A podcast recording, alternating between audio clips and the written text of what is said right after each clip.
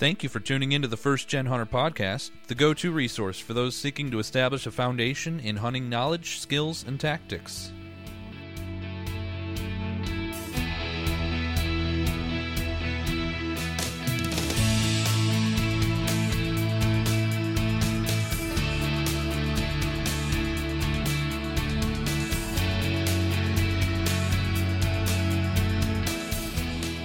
Welcome back to the First Gen Hunter podcast, all you fellow first geners out there. Good to be talking to you again. Just had an excellent fall time weekend. Oh, I know we haven't hit that autumnal equinox yet. It's technically not fall, but it feels a lot like it. It started on Friday morning when I was at work and I had to wear a sweatshirt for the first time of the the year here at Hoxie. And um, it was just a beautiful golden morning. Nice and crisp air, pheasant flying into our Indian grass field. Uh, raccoon was out later in the morning because the cooler temperatures, and and uh, already did some dove hunting uh, the week before, and uh, yeah, it just felt like fall. And then we had this wonderful day of rain on Saturday. Temperature didn't even crack 70. Man, enough to get a guy thinking about deer season and that's exactly where my mind has been that's where been where my YouTube channel has been as well. I've been watching all kinds of hunting TV, getting all geared up for deer season. Had a friend over from my church to shoot bows Saturday morning uh, to get ready for the season, and uh, yeah, I'm just chomping at the bit right now to get out there and do some hunting. So we got a little bit of stand work to do, but um, uh, other than that, I'm you know just keep plugging away with the bow all through uh, uh, the remainder of this last these last few weeks of off season, and then even this year, I want to really try to be using my bow a lot during uh, the season still getting out, getting those practice reps in. And uh, this week, I also plan to take the bow out to uh, tree stand and uh, bring one of my targets out there and just fire a bunch of shots from the tree stand, and uh, you know, get that simulation of what I'm hoping to accomplish from the tree stand. And then, of course. Um, also, got to do some shooting with some bulkier gear on, as uh, when we get to November and the temperatures are pretty chilly, you got to have that full insulation coat on, and uh, that changes how things feel with your bow. And so uh, I need to get some of that practice in as well. But other than that, I'm just just waiting for the day to be October 1st. And I wrote about this in an article recently and I've had this conversation on this podcast over the years. How hard do you hit it in early October? And normally the advice is, oh, you got to lay off a little bit. And uh, in most cases, I totally agree and still hold that thought. However, on this, on our home farm here, uh, the standing corn is the biggest piece of habitat that deer have. And once that goes down, so does the deer population on the farm. Uh, they just migrate to other places that have more standing cover, whether that be another unpicked cornfield or more likely a timber lot that's bigger than what we have here. So I'm going to get after it really early this year. I think that uh, just gives me um, my best chances here on this farm. And so uh, it's kind of fun because uh, pretty hard to mess things up for later in the year here because our farm is mostly uh, an October farm and then it becomes just a, a traveling corridor. And so, uh, still got to hunt smart, of course, but I think I'm going to be able to get it after here pretty quick this year.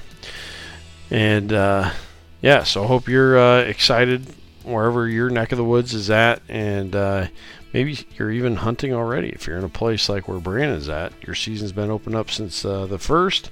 I believe uh, Wisconsin and Missouri open sometime around the 15th. And so uh, there's plenty of excitement in the deer woods.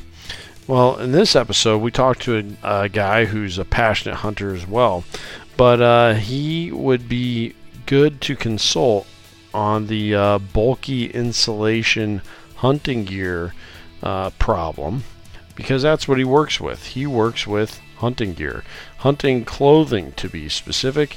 And uh, his gear ain't bulky because it's engineered to be as lightweight, uh, efficient, allow for the most amount of mobility. It is Forloh hunting gear. And uh, Forloh is a top of the line camouflage company, for lack of a better term, tactical apparel, however you want to say it. They make some clothing that makes it easier to be in the woods. And uh, I actually bought a pair of the Forloh pants, the Solaires, and uh, took them squirrel hunting. Got a good uh, compliment from my buddy Weston on those. And uh, it was blazing hot when we went. We were sweating buckets. And I could definitely tell that my Solaire pants were helping me keep as cool as possible. It was a noticeable difference over uh, any other kind of hunting pants that I've worn previously. But Andy here is going to tell us all about the behind the scenes of Forloh and how it was created. And uh, he's going to even talk to us a little bit about his hunting experiences and even share with us a couple of really exciting hunting stories. One of which that involves a zombie deer. Yes, you heard that correctly. In fact, Andy's pretty lucky to not be injured because of this zombie deer. But uh, you'll have to wait until that comes up in the interview. We as in Alex and I, really enjoyed this interview, and we are sure you will as well. When you're all done listening though, don't forget to go check out the presenting sponsor of the First Gen Hunter podcast, which would be good old Spartan Forge. Pay Bill a visit, tell him we sent you, and uh, go and download that app and bring that tool into the deer woods with you this year. It gives you so much intel that makes you a better hunter. And uh, who doesn't want to be one of those, right? We all want to be better hunters. So make sure you go ahead, get the app, subscribe, and uh, get that information on your side this deer season. All right, with that, let's go ahead and roll into it here. Episode 95 here on the First Gen Hunter podcast. Thank you so much for tuning in.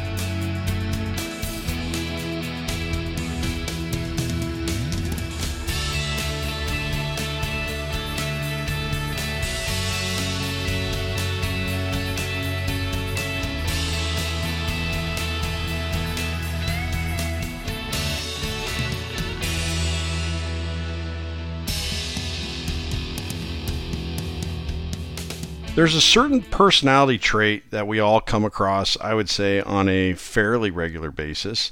And, uh, you know, I work in the, I guess you'd say, the ag industry now, farming industry.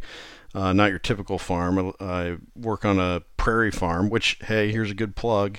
I host another podcast now as well called the Prairie Farm Podcast with my coworker and good friend Nicholas Lirio look that up on all the places you get pocket probably the place where you're listening to this one right now. But uh, in that industry you come across these people i think a little bit more often.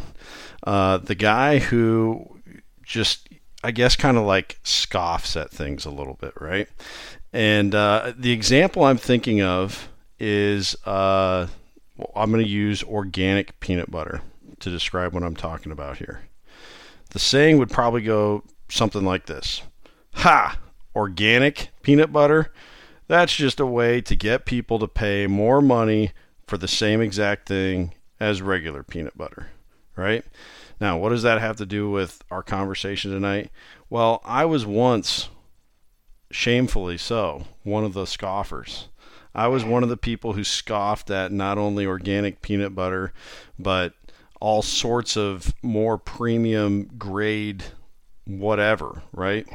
And uh, one of those things was premium or technical, uh, I guess we could say grade camouflage. I thought, ha, what's the difference? You know, I'm going to wear these $20 pants and uh, they're going to function just fine with my $20 jacket. And I'm going to go into the woods and I'm going to, you know, have the same success as the guy over there with the $120 pants, right? And then I bought some $120 pants. And I am no longer a scoffer. I am a believer, people. I am a proselyte of the premium manufactured. I don't even know what the right term is there, but uh, the technical grade camouflage. I went on. I started using some uh, last year uh, during deer season, and uh, I actually bought a bunch of pairs of of several different brands of of uh, pants to wear to work when I was still teaching, and there is a huge difference in wearing quality made uh, hunting clothing. Um, you're way more comfortable. You're controlling your scent is way uh, easier to do. Um, when you do a really long, like say, uh, bear hunt in uh, Montana, where you have to wear your rain gear pretty much all day and you're sweating buckets and you never get to take a bath, and uh, you somehow mysteriously don't reek when you get in your tent every night, that right there is the hard evidence to make me a believer. And we brought on a guy who is really a visionary within this industry that has like exploded over the last 10 years but he has forged kind of a new like side path here. It's been a lot of fun to follow along. I actually um, uh, the guy that we have on is andy techmanski of forloh uh, hunting apparel hunting apparel and uh, Andy, I've actually been kind of uh, following Forloh since uh, the day since day one. I remember, I, I, believe we're linked up on LinkedIn, and I remember you posting the announcement, something like "We're finally launching. The day is here," and it's just been kind of cool to see how the company's taken off over the last few years. Yeah, that would have been July third of 2020. Uh, yeah. So remember that day very well. Um, no, things have been things have been good. Um, like any new brand, initially, you scoffers, you know, uh, kick, kick kick the tires, you know, pretty hard. Um, and, and, it's a hard industry to break into. Mm. Uh, the path that we chose is to make everything 100% in the U.S. and not not just partially, you know, like cut and sew or something like that. It's 100% sourced and manufactured in the U.S. So, you know, we're we're taking a path that that no other really has yet. Right. That and that's exactly what I was getting at, and we're going to dive into that deep. But we need to get to know Andy more. First of all, I want to say thank you, Andy, for coming on the show. I know you're a busy guy. Just had to spend some time overseas here recently, and I'm sure uh, getting back into the you know regular routine of everything. You're you're in the midst of that right now, so very thankful for you uh, loaning us some time. And also we got Alex on the line, and Alex, we got to break the news to everybody.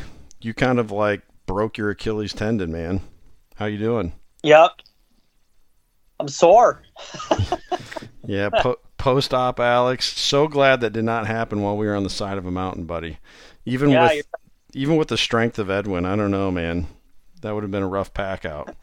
I I thought about that. I'm like, uh, I, I I talked to the doc and I asked him. I said, you know, let me know about any scar tissue or anything, kind of post surgery. And he, he said I did have scar tissue in there. So I'm very convinced that I'm sure I did some stuff along the way that hasn't been great. But I'm I'm very thankful, exactly to what you said, that I wasn't packing out an animal and uh, I rupture it on the side of a mountain because that would have been even worse.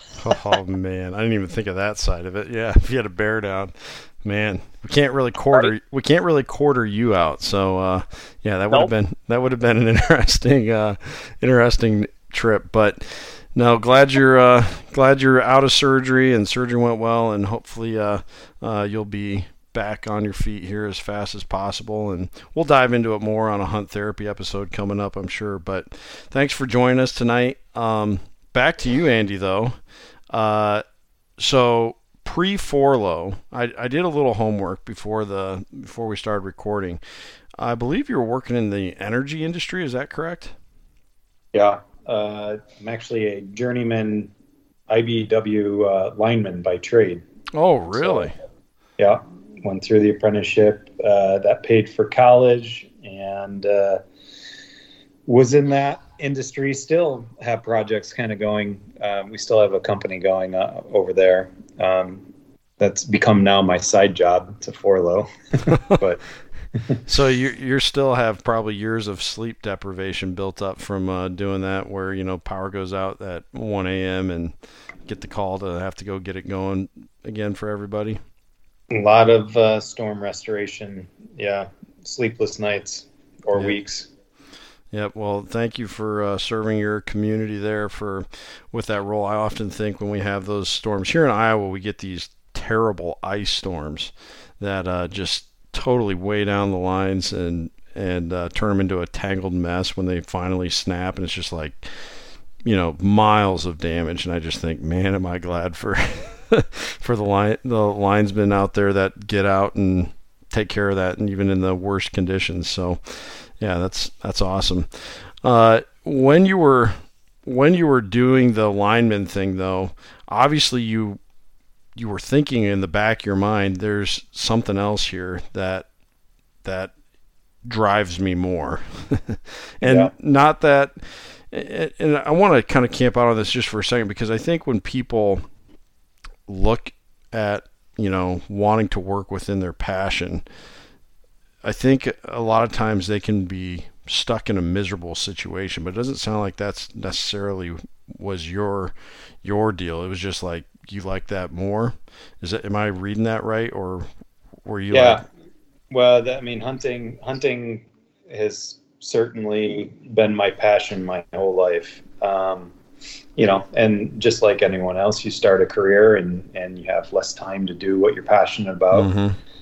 I'm what I guess most would call a serial entrepreneur. So, you know, I've got several businesses running at any given time. I grew up in that. Uh, I, you know, was a, uh, a, dry cleaner as a kid. You know, my fourth generation. So literally working in in a sweatshop, when, sewing buttons on and stuff when wow. I was like six, seven years old.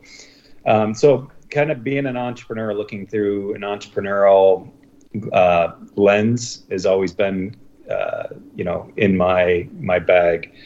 Um, you know, I went into the power industry that started uh, a couple of businesses that became successful, uh, and then the the dream kind of came back alive. And I, I like many, you know, back then probably at this point, I got to keep changing the date because you know I keep doing these things, and it's getting later and later. But you know, seven or eight years ago, I started to conceptualize this business that became Forloh. And honestly, it was out of uh, frustration. Uh, hmm. I hunt extremely hard um, in Montana, especially if you're elk hunting, especially if you're elk hunting during rut. The elk don't like to go on the trails, so you tend to have to bushwhack a lot if you want to have success with harvesting an animal and you know the the apparel I was wearing wasn't even making it through a season. And hmm. so you know, I, this is me as a lineman, and, and a, you know, time now I, I own a company and have several crews working for me, and we're outfitting these guys with workwear and stuff like that. And and you know, linemen are extremely hard on their their clothing. And so this discussion was always in the the circles on the power line jobs and stuff, you know, of why why have hasn't like hunting and a general outdoor come out with stuff that works as good as it does for the line trade and that really started to kind of feed the fire um, and then uh, you know i fast forwarded uh, to about 2017 2018 it started to become even more real and I started to see a hole in the industry where there was an opportunity. I, I didn't quite understand at the time. You know, this is me as a consumer still. Uh, why isn't anybody doing this in America? And why, you know, I'm, I'm also a, a mountaineer. Why is mountaineering still incrementally improving on technologies and durability standards that they're using, but that's not bleeding down to hunting, you know, fishing and all this? It felt like they had plateaued and um, you know, they weren't accepting or integrating a lot of these newer technologies. They didn't have to. There was nobody there to challenge them. Hmm. Um, so I hired a few very smart people um, to Always come work move. for me. yeah, yeah, that knew this whole cut and sew uh, fabric, you know, technology manufacturing side of the business, and said, "This is what I want to do." And uh, they got all jazzed up and i left the last kind of pillar of the company i said you know first pillar is i want to build using only the latest technologies that are out there. Like no concessions. We are not going to use technologies from five, ten years ago and call mm. them something new and play that game. And then they got excited about that. And then I said, and you know, we're going to build this thing or overbuild everything that we build so that it is the most durable, you know, standard that it can possibly humanly be with today's technology. And then the third, of course, was make it in the U.S. And it was make it in the U.S. I had this room of, of people that had a cumulative of about 150 years of of technical outdoor apparel manufacturing experience and out of that very little less than probably 5% of it was in the us so they were like ooh i uh, don't know if we can do that and so we set down a path to prove that it could be done hmm. I, I, think i think we've done a pretty pretty good job so far yeah, yeah, and I definitely want to definitely want to focus on that hard here as the the conversation uh, keeps moving along. But I have a few questions for you too along the way. Uh, first of all, did uh, your button sewing skills have you have those ever come in handy while out in the field? Oh man, I I can sew a hem. I can do it all. It's, it wasn't just buttons that, that they had me doing at the dry cleaners so yeah, yeah, I am I am like the uh, the field uh, taller or seamstress, call it what you will. and I look, they they only give me prototypes to play with, so I'm like resewing stuff constantly, you oh, know. Yeah. And uh, and, and you know, a lot of times we go on hunts with with people, and they don't get their stuff until that day. You know, mm, we sure. try to we try to get it out now. We're we're better. When we started, we just you know we were moving so fast um, we couldn't. And so I was doing a lot of uh, field hemming and stuff. So I'm not afraid. Not yeah. afraid of a needle. Yeah, that's that's good. that's awesome. Well, the the other thing I was kind of thinking of within that is what what were some of the things so you said you spotted a hole and we're going to talk about that with the, the made in america side of things but what were what was something like every company, and we don't have to use specific names here or anything. We're focused on Forloh right now. But what what was something that like everybody was doing? Um,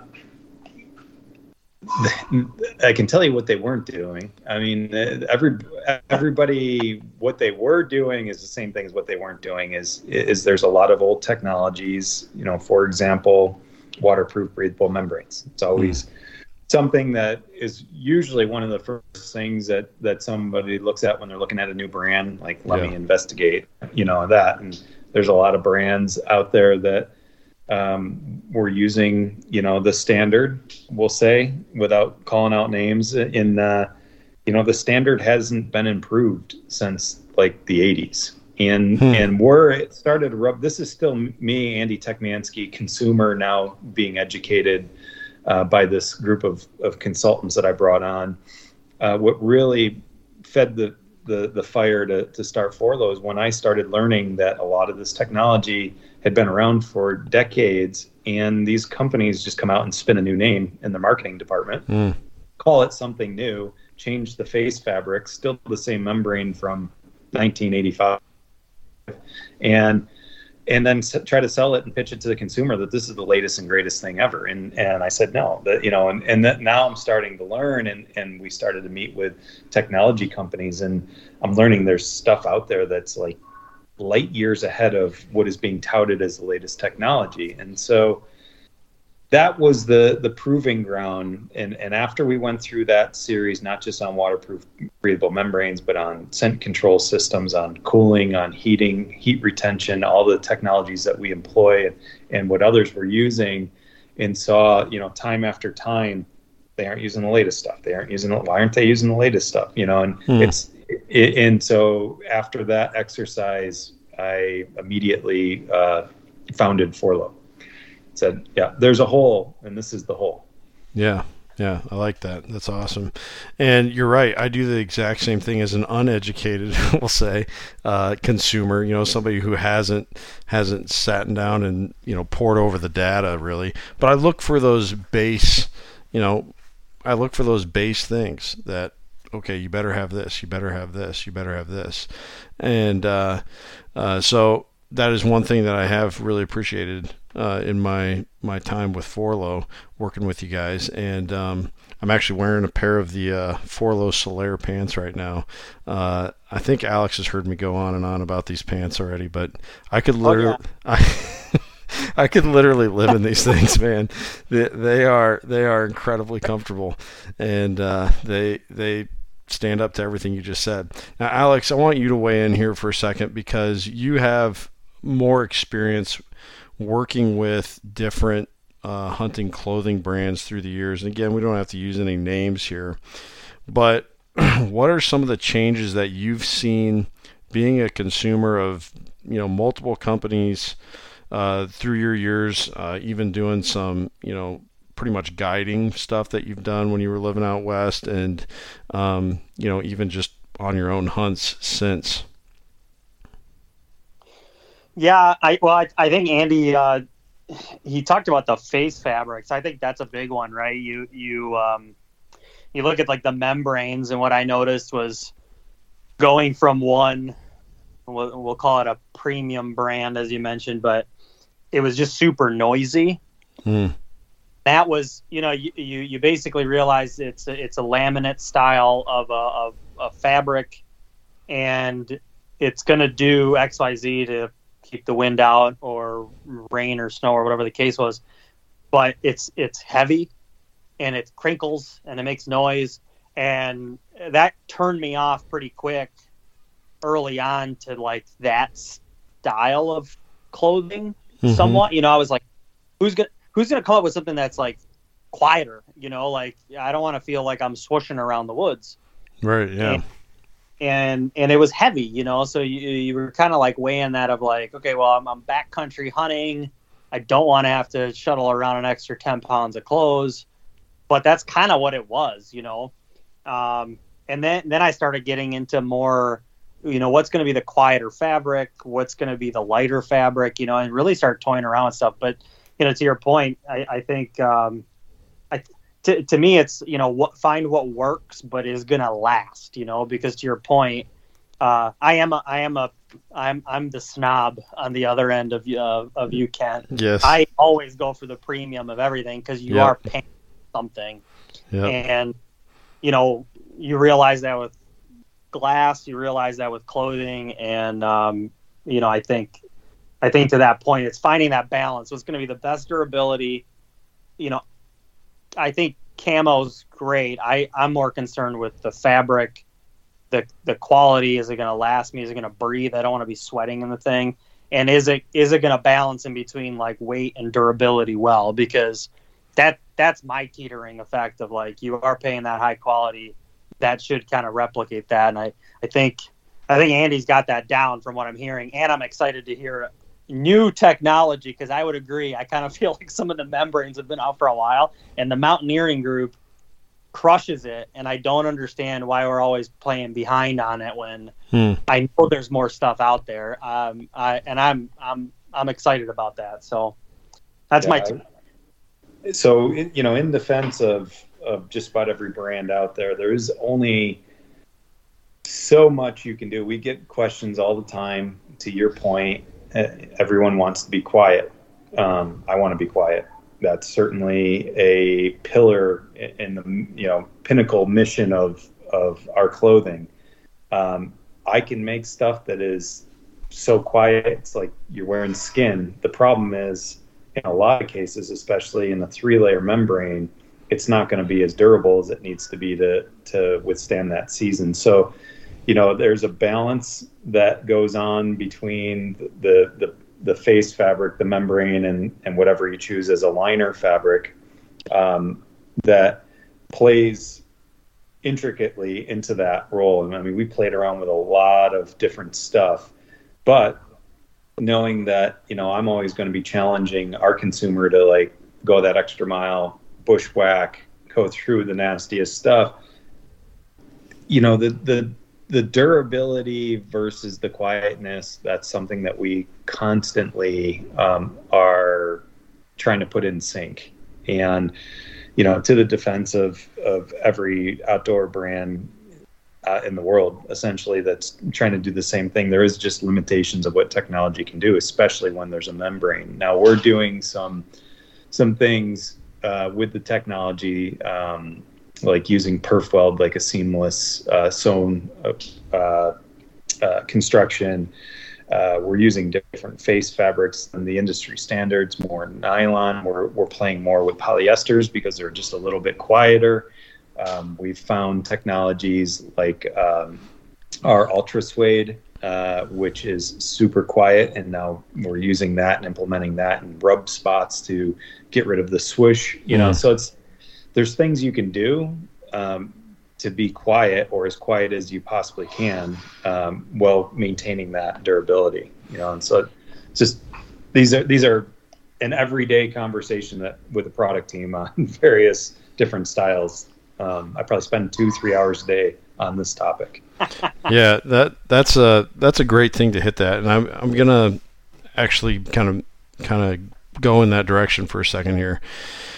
While you're des- describing that challenge, it uh, made me think. You know, there's all these characteristics we want in our hunting gear. You know, durability, uh, um, quietness, like Alex mentioned. You know, it's got to be, it's got to handle, we'll just say handle moisture well, whether that means it breathes well or it keeps you dry or it dries quickly. Um, uh, even now, really, it's kind of become a standard is scent. You know, it's not gonna it's not gonna smell like you haven't taken a bath in a week or two when uh, you're way in the back country and that's just not an option, or haven't washed your clothes or whatever. you know, there's there's that side of it um, there's the weight side of it. You know, if you're if you're hiking way in somewhere, every ounce counts. We all know that. So, what is it like? What is the hardest thing to nail down within all that without sharing any trade secrets or anything like that? Our philosophy is to make the whole system work together. And if you can do that, that would be the hardest thing. So, you know, I, I think a lot of people look at oh, this is the, the best rain gear I have, or this uh, base layer keeps me the warmest, or mm. you know, uh, I love this insulation because it's light, and uh, you know, but to get all three of those layers working together in sync, that is the hardest thing, you know, and so again, you know, we lean on technology to do that, you know, so that you've got heat retention while you've got hyper wicking, you've got a down layer that actually breathes first, mm. you know, and foremost, because down doesn't normally breathe. So oh, yeah. that's why we leave perf weld gaps between the baffles. Not only is that bomb proof, so you're not relying on a single needle um, constructed baffle, um, but you know these are ultra frequency that bonds the fabric together. It actually promotes breathability, which then goes through to the outer shell that you're wearing, and then it's employing an outer shell that actually has air permeability. And air permeability, in my opinion, is the most important aspect or uh, component of uh, of what a membrane should be. And a lot of people aren't really versed that well on it because most systems out there are, um, you know, are are a passive system versus an active system. And what that means is they essentially have no air permeability. It takes an atmosphere with, inside that jacket, which is you sweating. You're mm-hmm. already you're uh, you've already lost the battle because you're already sweating. Yep. It's too late yep. to before it can push anything through the membrane. And when we started looking at that, I said this this doesn't make any sense to me. And we found a technology um, called pulse plasma, which revolutionized. We're the first brand in the world to use it it revolutionized the way that a uh, ex- essentially the the magic of DWR treatment to uh, PTFE membrane, and you know, it, it, for me it was like an easy decision when we found this because the industry as a whole is still today using the same applications of DWR that were invented in World War II hmm. to go on canvas of wow. just spray spray and heat treat it. Yeah. You know, and so it clogs any pore that you possibly had available for breathing in the first place. And it's a, an only a surface treatment. So it's only the face fabric. And you guys know anything that that's been surface treated with DWR eventually starts yep. wearing off. Yep. Right. Yeah. Yep. And Oh, so we, you know, we found we found this technology. We actually uh, treat the the the fabric twice, so that we call it double pulse plasma, and it goes into a shipping container size uh, piece of machinery, the f- whole fabric um, uh, roll, and we essentially we do it to the membrane first, and we send the membrane out to get laminated. Three layer comes back, and we do this again all three layers and what it does is it, that that chamber closes and it sucks an atmosphere which sucks the DWR through all three layers Hmm. and coats every fiber of the face fabric of the membrane twice and the whatever your inner tricot or fleece whatever lining you have on the inside is but leaves every pore because it's sucking it through the the fabric and PTFE that we use under microscope looks like Swiss cheese. It you know it's got a lot of breathability as it is. It doesn't clog any of that, and so you all of a sudden have air permeability because you haven't clogged your That's membrane, awesome. and you've got impregnated DWR that's not going to go anywhere forever. So Yeah. this is the extra mile, you know that that we go. It's all part of that hole you spotted. That's that'd be another thing. Yeah, and that has been one of the most frustrating things to me. Uh, that just happened. That happened actually, Alex, when uh, Rasty and I pulled up in our truck at base camp, and um, it was dumping rain. I don't remember how much it rained that night. A couple inches probably. Wow. and I got, I mean, drenched through my rain jacket. I was wearing Yeah. a, a not a Forloh rain jacket. This was before I was uh, working with Forloh, and I got like my the shirt I had under my rain jacket was absolutely soaked, and uh, re- of course because of what the climate was up there, it stayed soaked all week, and uh, was wasn't useful to me. So yeah, that's a that's a huge component for me having that that water repellent that's going to last and it's going to get done what it says it's going to do. So Yeah, but you know, more more to what you were saying earlier too is is weight and and other technology implications uh, or applications, I should say. So, you know, to your point, um, scent control. Is scent control. You know, everybody wants to measure what a raincoat weighs, mhm. but how many base layers do you have to take on that trip to Alaska? You know, where you're sweating your your butt off every day, and that's you know, if it's not, if it doesn't have the technology, you you get a day, two days, and you're like, man, I, I stink more than what I'm hunting, Yeah. and so you you got to pack more gear, and you know, so to to to have something that is employed with enough scent control that controls not only your odor but the odor around you. That was that was a big thing for us too. I never really understood it as like yeah i got i got the best antimicrobial technology whatever and and okay so that's sweat stink and and sweat stink only per, predominantly. So what about all the other scents? What about you around the campfire? What about you know Yeah. you in the truck before you get out and, and all these foreign or, or external you know smells that can happen and and so it always kind of like it baffled me why you know yes not smelling your sweat is important but but there's so many other smells that can get you blown out from an animal That's true. you know Oh yeah. so if you if you have you know we use two technologies predominantly and in, and actually I'll, I'll tell you guys something that we don't really broadcast in a couple of our garments. We have three scent control technologies. Hmm. so in in our thermal neutral stuff which has trizar trizar is was made by nasa. It's the technology that was on the tip of a of a spaceship that black cone that they painted. That was trizar. We figured out a way to sew that into fabric and so it became the greatest heat retention technology in itself That is But awesome. trizar also has activated carbon and it has zinc as part of its magical hmm. and which are both antimicrobials Yep. That's awesome.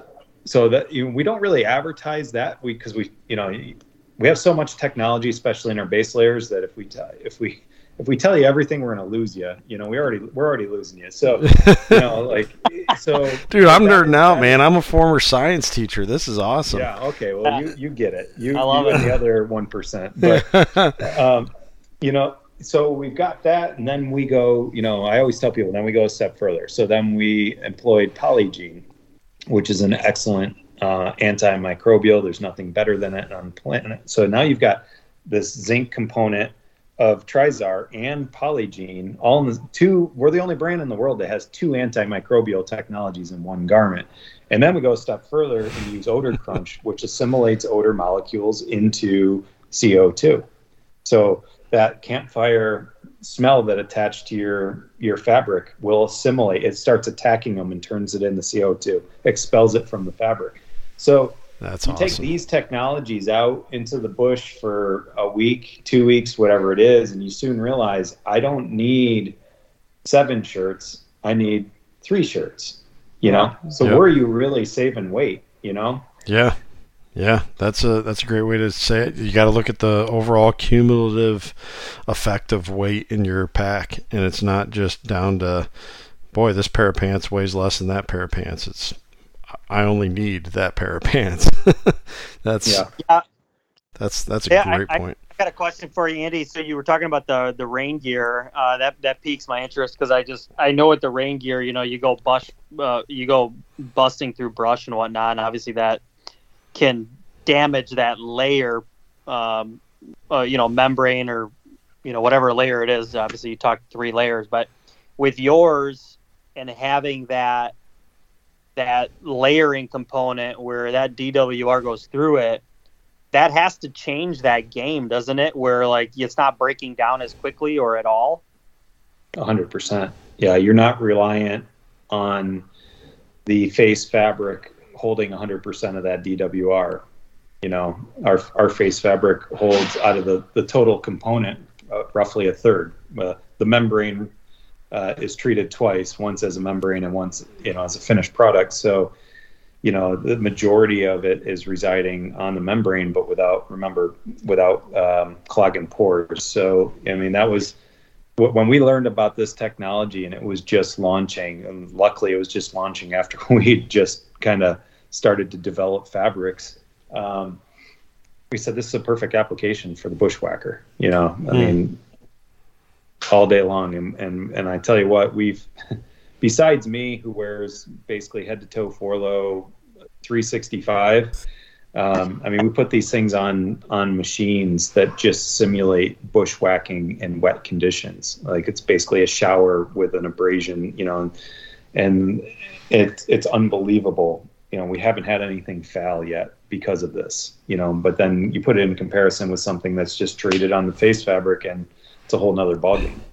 You know, Yeah. Well, and that, that saves money, right? You're, you're like you're paying for a premium product, but then you're not going to have to go rebuy it because it Yep. fails three years down the the road. You know. hundred percent. Yep. So that's a And great it doesn't fail when you need it. That's that's more important.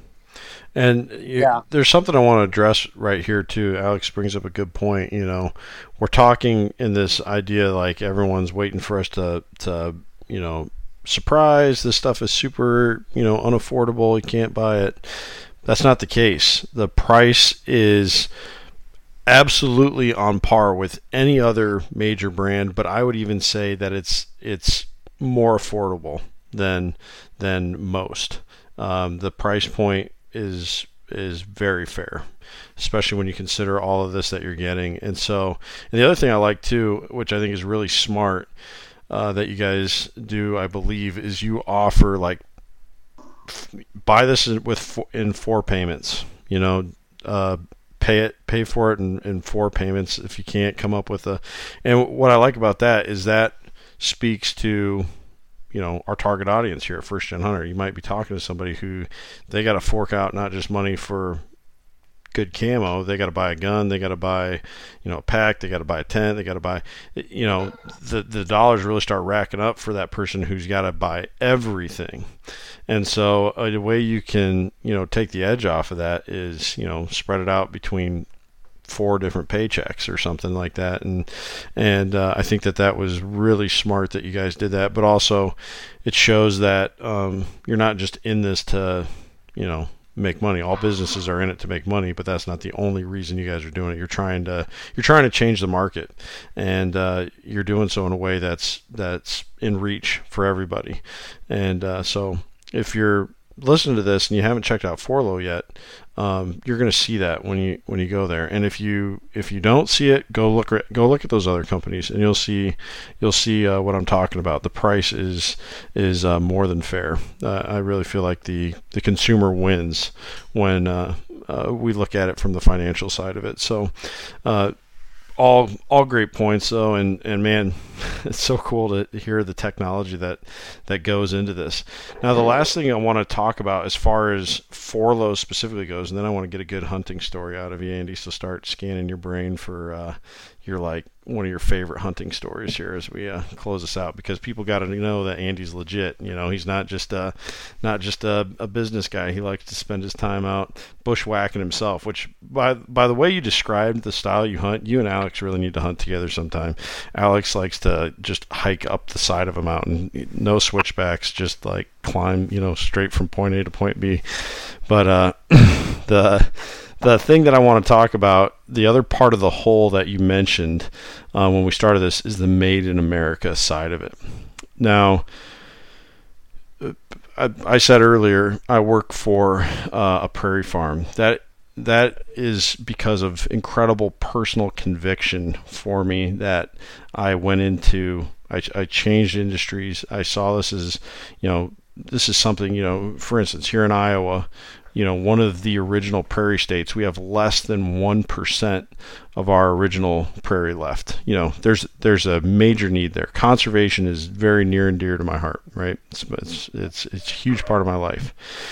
When I saw that you guys were you know, the the made in America camouflage uh, gear company, that I was really interested in. People might be thinking, what? What are you talking about? What does that have to do with conservation? Uh, no, that has everything to do with conservation. When you're buying things that are made here in our country, you are taking out of that picture so much energy expense that that goes into you know getting this gear shipped all over the planet, uh, not just you know sometimes things can go back and forth, you know, on ships and you know from America to you know whatever country where it's made, and then back to America or something like that. There can be all this other middle stuff that takes place and that costs energy that leads to carbon emissions, uh, and a lot of that gets taken care of by uh, um, having a made in America model. The other thing I really like about it is um, that is very much so in line with that is it's a local business in a way. Yeah, we don't, you know, I don't live in Whitefish or or not. I saw you guys have a branch in Austin too, which is cool. Um, but I mean, that's a lot more local than something that is made on the other side of the planet, and it's supporting jobs for people that can, uh, uh, you know, pursue their dream of working in the industry by going and working for Forloh, and uh, I think that's really awesome. What really, like, what drove you to that Made in America model besides just seeing that that that that wasn't being done? Uh, for me, it was never a question. Um, I wanted to prove it. It wasn't easy. Uh, there was a lot of stuff that could not be done in, in the U.S. When we got started, I had to make a huge investment in uh, machinery and technology and bring it back to the U.S. and retrain a U.S. workforce in in a lot of cases. But um, when we first started meeting with uh, our manufacturing partners in the U.S. and, and talking about this and building prototypes and stuff like that, and walking uh, factory floors and just stopping and talking to that guy who sews buttons on, you know, or whatever it might be. Uh, you know, there there was no doubt in my mind that we were going to find a way to do this, mm. you know, and and do it in the U.S. Be different, but you know, I tell people I, we didn't get into business to to put anybody else out of business. We got into business to prove basically two things. One is that you can build uh, at the highest specificity in the U.S. and that you can build these garments here using the latest technologies in the world. And so, you know, we we did that.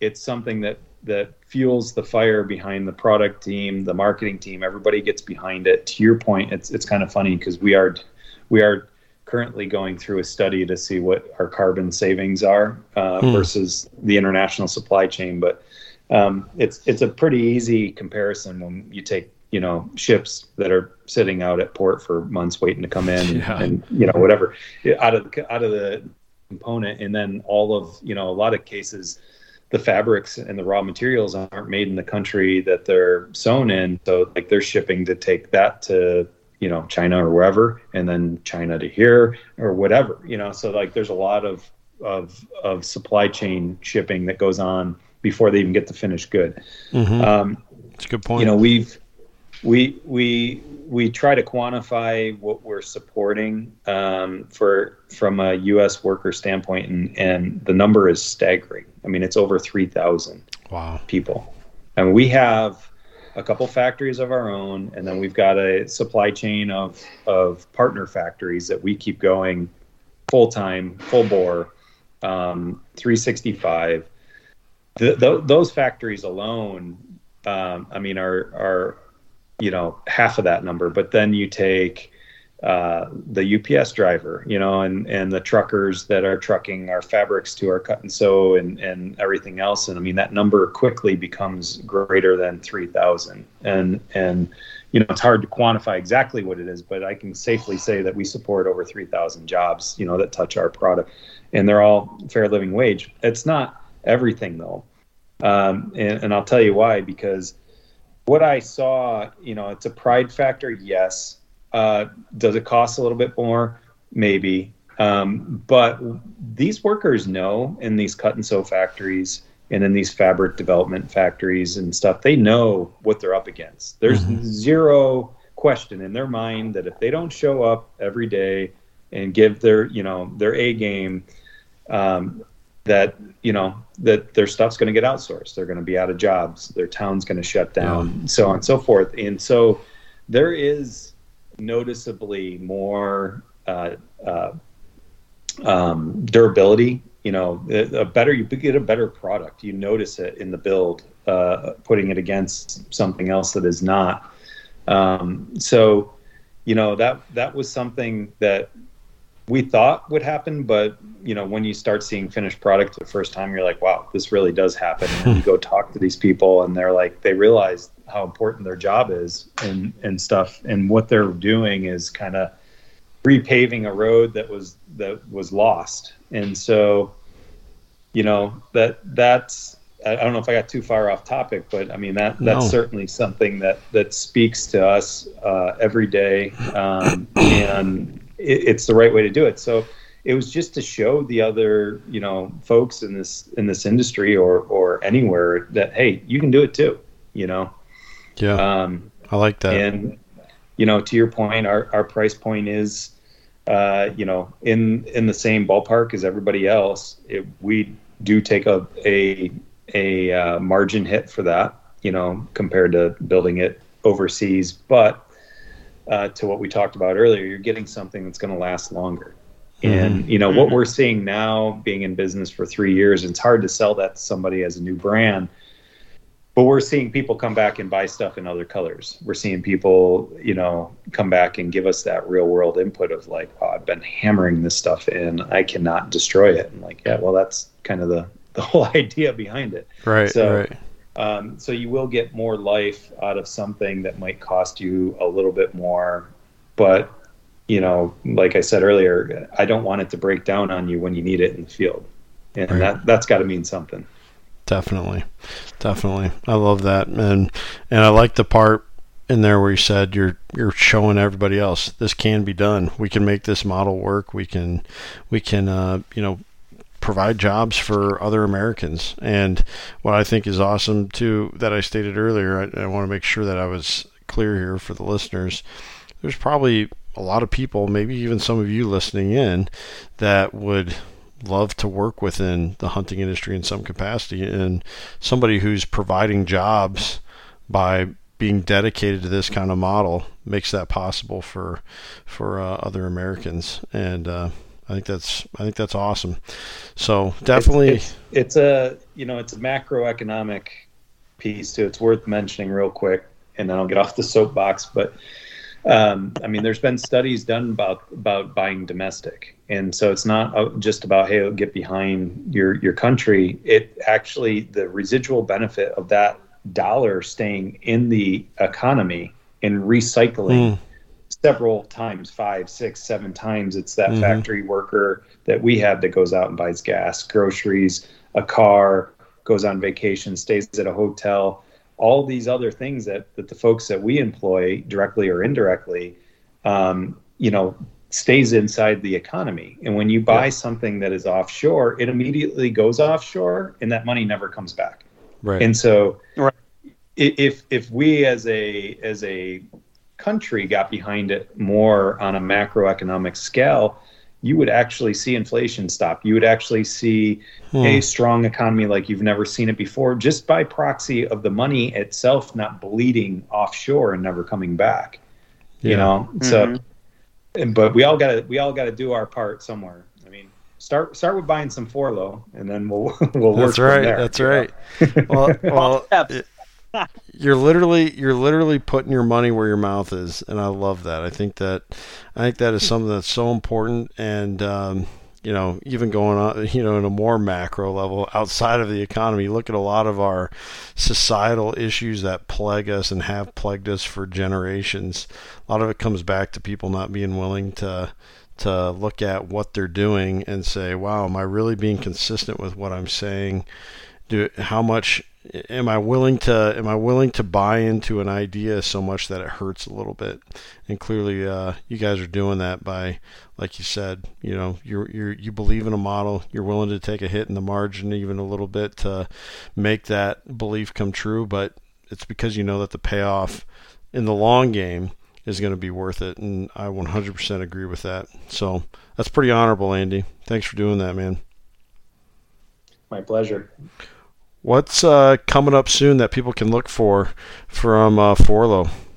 No, I can't give you all the secret sauce. That's right. That's Uh, right. I, I, I will I will give you you know we've got a lot of product coming out. We were able to just launch two backpack systems. Um, so I don't know if you guys saw that. Yeah. Um, Saw that. I, I I got some laying around here somewhere, but uh, actually there's one right next to me. Uh, you know that that was revolutionary in itself.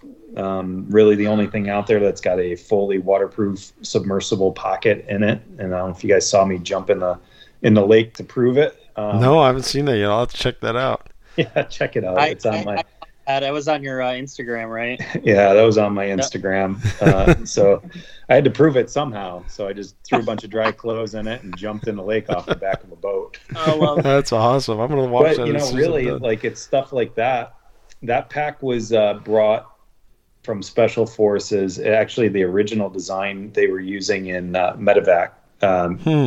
and, and the way that it opens like a clamshell allowed you to velcro in a bunch of pouches and boom you had your whole triage Oh, kit awesome. there right?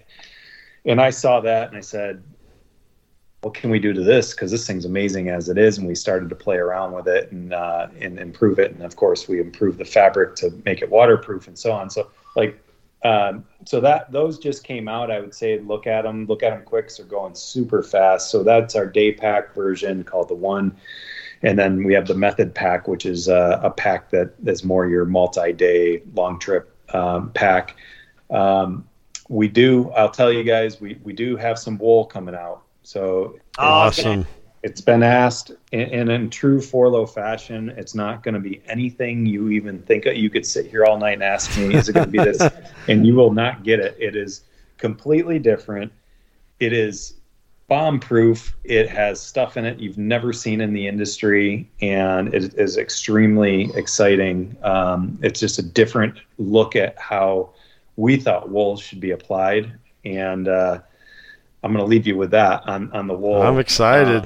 Um, yeah, we're racing to try to get that out right now. Um, so you know, we're we're it's all cylinders. Everything's you know, just trying to get it done. We just got done prototyping. We're field. Uh, you know, I'm I'm running it through a lot of the field study stuff and and uh, just kicking it, and we're getting ready for production pretty quick. So uh, we're fingers crossed trying to get out in the cold weather October November timeframe with that. Perfect. Love Perfect. it. Yeah, and then we've got we've got some other stuff up our sleeve too that'll that'll hit towards the end of the year um, that that uh, you guys will enjoy. I'm not even going to tell you what it is, but it's it's it will be the single most expensive thing that we have, but it is uh, it, it, it's next level. And uh, uh, all I'll say is a lot of you really cold weather guys are going to appreciate what we got coming uh, here pretty quick. So. That's awesome. Well, Alex, he's he's gone up to uh, uh, the Arctic Circle to kill a musk ox, so uh, he'll he'll definitely be checking that gear out. Right. Yeah. Love yeah. it. Yeah, we got some good we got some good um, non waterproof silent stuff coming out too. So we're racing to try to get some of that stuff out um, to market. So those fair weather days, um, you got something that's still durable but but quiet. Um, so yeah, I mean all sorts of stuff. No shortage of uh, me driving my product development team crazy, saying you got to come out with this right now. So that, that's, yeah, it is exciting for sure. Yeah. And I'm glad to see that that you guys are having fun with it. Like it's, I can tell just by uh, having this conversation, something you're passionate about, and it's cool to see people working within their passion. That's when the best stuff happens. So that's oh, yeah. that's awesome, man. All right, well, we can't uh, end this one without a good hunting story. So, uh, I mean, it could be your all-time best story.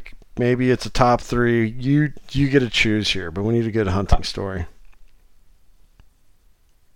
quick ones. Um, one one is hunting has become something completely different to me over the last uh, three or four years because I have young kids now. Yep. And uh, and, and I dare say with pride my son, who is nine, he'll be ten in a, a couple weeks, is a better shot than I. Um, oh man! And, and, yeah, and, and I've got you know ten thousand more rounds of you know ammo expelled than him. But uh, this kid in front of an animal does not get nervous, does not does, follows instruction, takes his time. If the shot's not good, uh, you know he doesn't take it, and so you know, hunting. I the, the, last hunt I went on with him was on hogs, and I didn't even pull the trigger once. And uh, you know, so I just sit back now and enjoy. That's what the hunting's kind of become to me is like my, now the the the mentor. You know, yeah. is is is teaching the. You know, and, and watching him develop into a, uh, a hunter that he is. I mean, he he had so you know he had an animal and he knows where to shoot him and uh, in the, the you know we were doing a drive to try to push these animals out of this thick swampy stuff. We were down in Florida, and uh, and it worked out. They came right to, towards us though, and I had him on shooting six. He's still pretty small, so holding a gun long and oh, yeah, you know, standing yeah. position ain't gonna work. So the homeboy. Uh, you know, I'm, I'm like whispering in his ear because we see him running up straight at us and uh, and I'm like getting ready to whisper to him to like you know let him give him a second, and boom, and and the the lead the lead pig just drops, and uh, and then the others scatter, and he looks up to me, goes, "I hope you, I hope you're okay. I I had a really good shot at his Adam's apple." And I felt comfortable with it, so I took it. I'm like, "You got to be kidding me!" We walk up there, and he hit him square right in the, in the you know, right center of the neck, perfect shot, dropped it, you know, and, and, and, so I'm like, I'm like looking at it. He's like, "Did I do good?" And I'm like, "I, I couldn't have done that shot." yeah, right. yeah, you did good. oh so, man. Um, so there, there was that one. The other, the other one was a crazy one. Um, last year in New Mexico, I was doing a a uh, a mule deer hunt. And it was one of the craziest things that ever happened. I, I, it was the last day of the hunt, typical thing. I end up, I'm a meat, meat hunter guy, so like sure. if a trophy comes, great, I'll, uh, I'll shoot it. But I'm, I'm not going to leave without meat, you know, because that's yep. the number one. In fact, you know, like I told you when we first got on here, I'm cooking. I'm trying to empty my freezers now, so I got a smorgasbord of wild hog, venison, and, and elk chili verde cooking downstairs. That, that sounds amazing. Uh, yeah. So uh, so I shoot this mule deer last day, nothing to be, you know, it's he's not getting mounted. you know, sure. His, his yeah. antlers will probably his antlers will probably be rattlers. You know, There you go. that sort of Yep. thing. And we walk up to this thing, and uh, and I poke it, and I turn around to the uh, to to the guys that we were out with, and I said something funny, and one of the guys just like he looked like shocked, and I turned around, the deer stood up, Oh no! literally ran three. fe- I, I was like six feet away from it. It ran three and died. Jesus. Right at me. Whoa! Zombie Right deer. at me, zombie deer. Life for three steps. Whoa! Dude, That that's that's stuff. freaky. There's that guys. never got- happened. To me There's guys that have been. There's guys that have been killed by that, like in just the last couple of years. You know, they they go up to the deer and it's down, but it hops up and gores them or something. That is freaky, man. Yeah, Well, and all out of all the hunts, being around grizzly bears and all this stuff, you know, I was gonna get I was gonna get done in by this, you know, this this this deer that you wouldn't take a picture of and show your buddy. That's amazing. He Oh, tastes that- good though.